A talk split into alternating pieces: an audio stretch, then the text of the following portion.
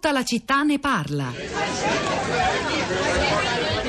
Quanti anni ha lei? 52, madame. Oh, allora capisco. Sì, è vero, era già a servizio dai miei quando io ero piccolo. A proposito, ho letto stamani che in Miranda hanno arrestato un nazista, un fon non so che cosa, capo di un campo di concentramento. Sembra che fosse un autentico macellaio. Eh, permettetemi di dirvi che chiamarlo macellaio mi sembra un po' eccessivo. Io ho parlato una volta e posso garantirvi che si tratta di un autentico gentiluomo. Non c'è incompatibilità, si può essere povero e ladro. È ricco e onesto, mia cara.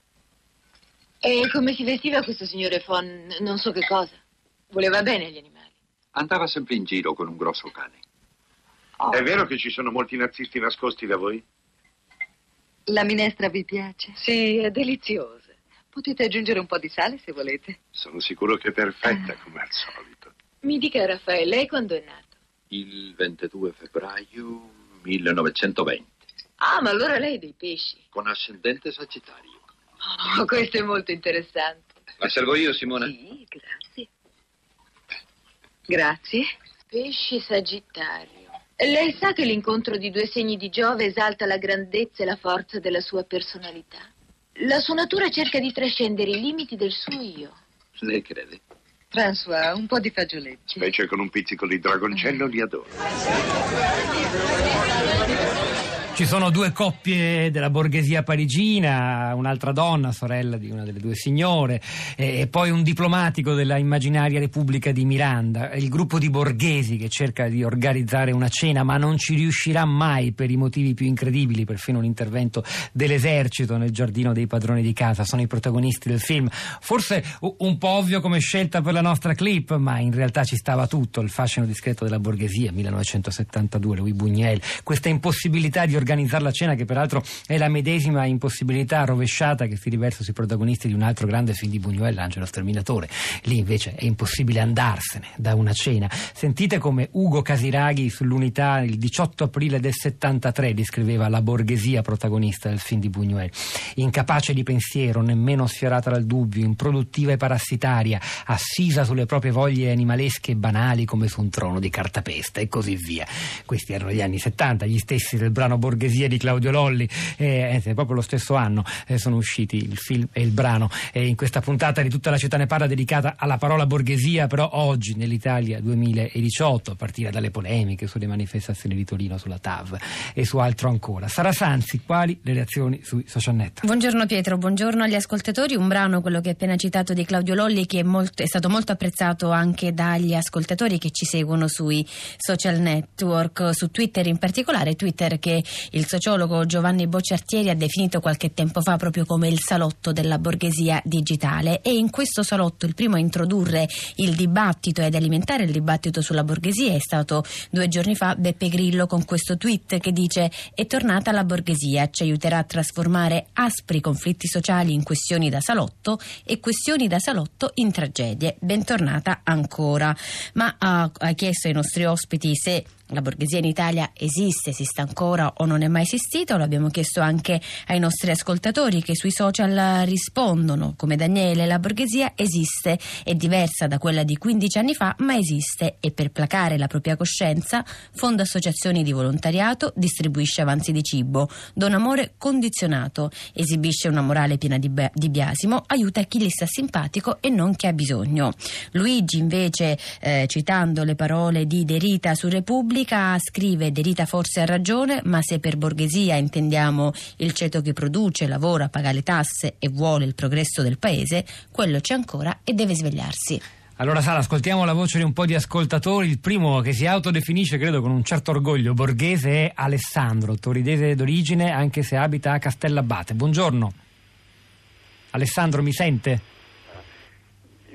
Dunque, volete sapere la mia idea sulla borghesia? Io intanto non vengo dal salotto, io eh, vengo da una famiglia eh, di ferrovieri, un nonno eh, con una piccola impresa e io ho vissuto in cantiere, in cantiere, sono ingegnere, ho incominciato nei lontani anni 50, 59 ho cominciato a lavorare.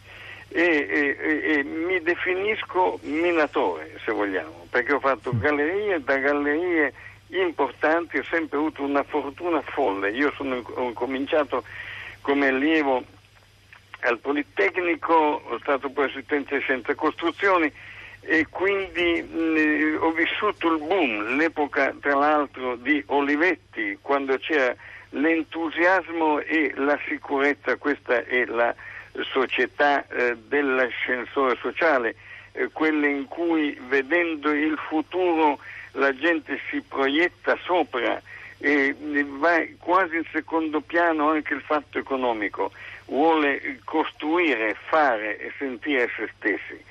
Il, eh, questo è, è, quello che adesso ovviamente e chiaramente manca, che viene disincentivato in qualsiasi eh, salotto grillino e viene dalla magistratura, molto dalla magistratura e diciamo non si crede più nel costruire. Io ho costruito gallerie, ponti, ho cominciato a Genova, proprio l'8 dopo il Alessandro, ponte la fermo Morano. perché la sua storia è, chia- è molto chiara e anche il suo schierarsi anche nel dibattito attualissimo sulle grandi opere, che poi è quello che ha dato il là a questo dibattito odierno sulla borghesia. Grazie. E allora andiamo a Torino, che è un po' la città incriminata. C'è Luisa con noi. Buongiorno.